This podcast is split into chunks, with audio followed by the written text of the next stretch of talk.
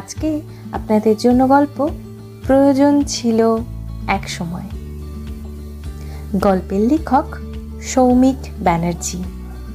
গল্প পাঠ আমি পডকাস্ট কুইন।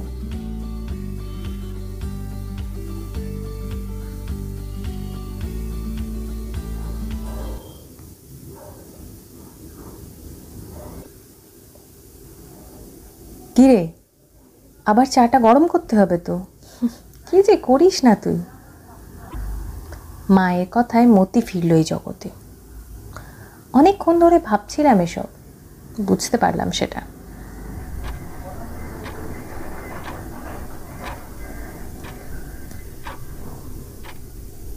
ঘড়িতে তখন দশটা পাঁচ।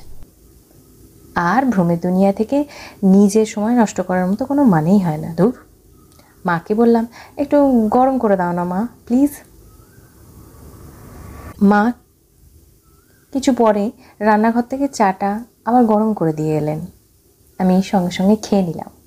তারপর নিজের ঘরে গিয়ে বসলাম।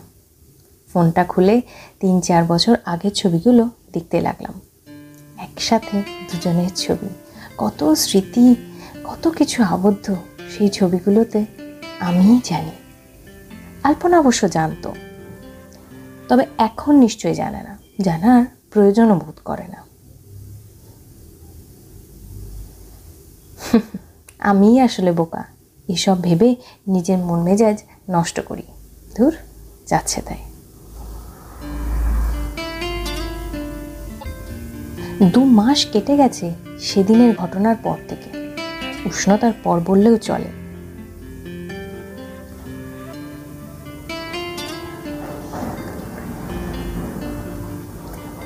আলপনা এখন আমার অফিসিয়াল গার্লফ্রেন্ড আজ ফেব্রুয়ারির দুই তারিখ, সামনেই ভ্যালেন্টাইন্স ডে প্রথম ভ্যালেন্টাইন্স ওর সাথে আমার।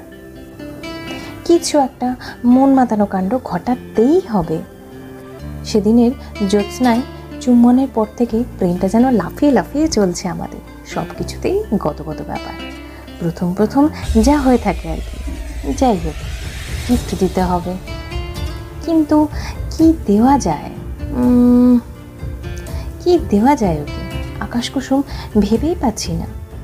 ওকে জিজ্ঞেসও তো করা যায় না। কি চাই ওর ভবিষ্যতে আঘাত পড়বে যে। কি করি? ধুর।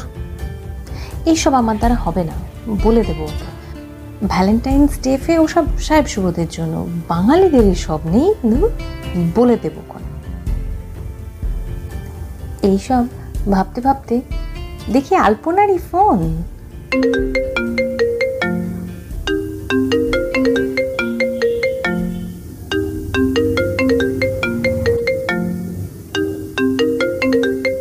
হ্যাঁ বল।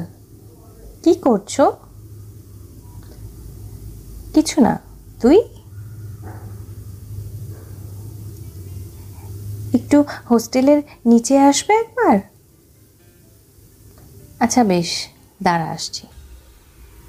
ফোনটা রেখে নিচে যেতে দেখি আলপনা হোস্টেলের সদর লোহার দরজায় হেলান দিয়ে দাঁড়িয়ে। কাছে গেলাম। কি হয়েছে? বলল, চলো, বলছি, হাঁটতে হাঁটতে বলি? আচ্ছা চল, বলে দুজনে হাঁটতে লাগলাম। খানিক পরে গিয়ে ও বলে উঠল এই ভ্যালেন্টাইন্স ডেতে কি দেবে তুমি? মনে মনে ভাবলাম, কিরে বাবা, টেলিপ্যাথি নাকি? একটু আগেই যা ভাবছিলাম, তাই জিজ্ঞেস করছে। একটু থতমতো খেয়ে,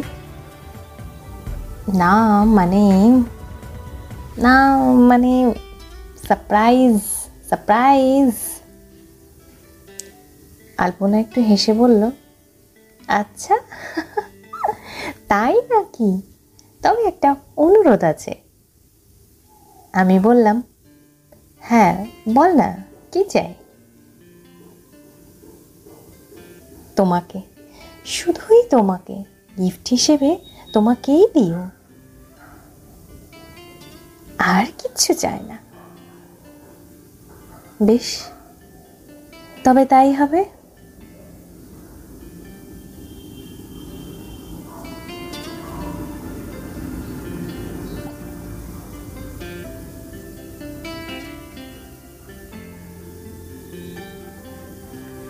কেমন লাগছে গল্পটা আপনাদের? জানাবেন কিন্তু। লাইক করবেন রেটিং দেবেন। আর এটাই কি আলপনার সাথে আমার শেষ দেখা? না সামনে? আর কোনোদিন ওর সাথে দেখা হবে না? জানতে হলে পরের পর্বটি অবশ্যই শুনবেন কিন্তু।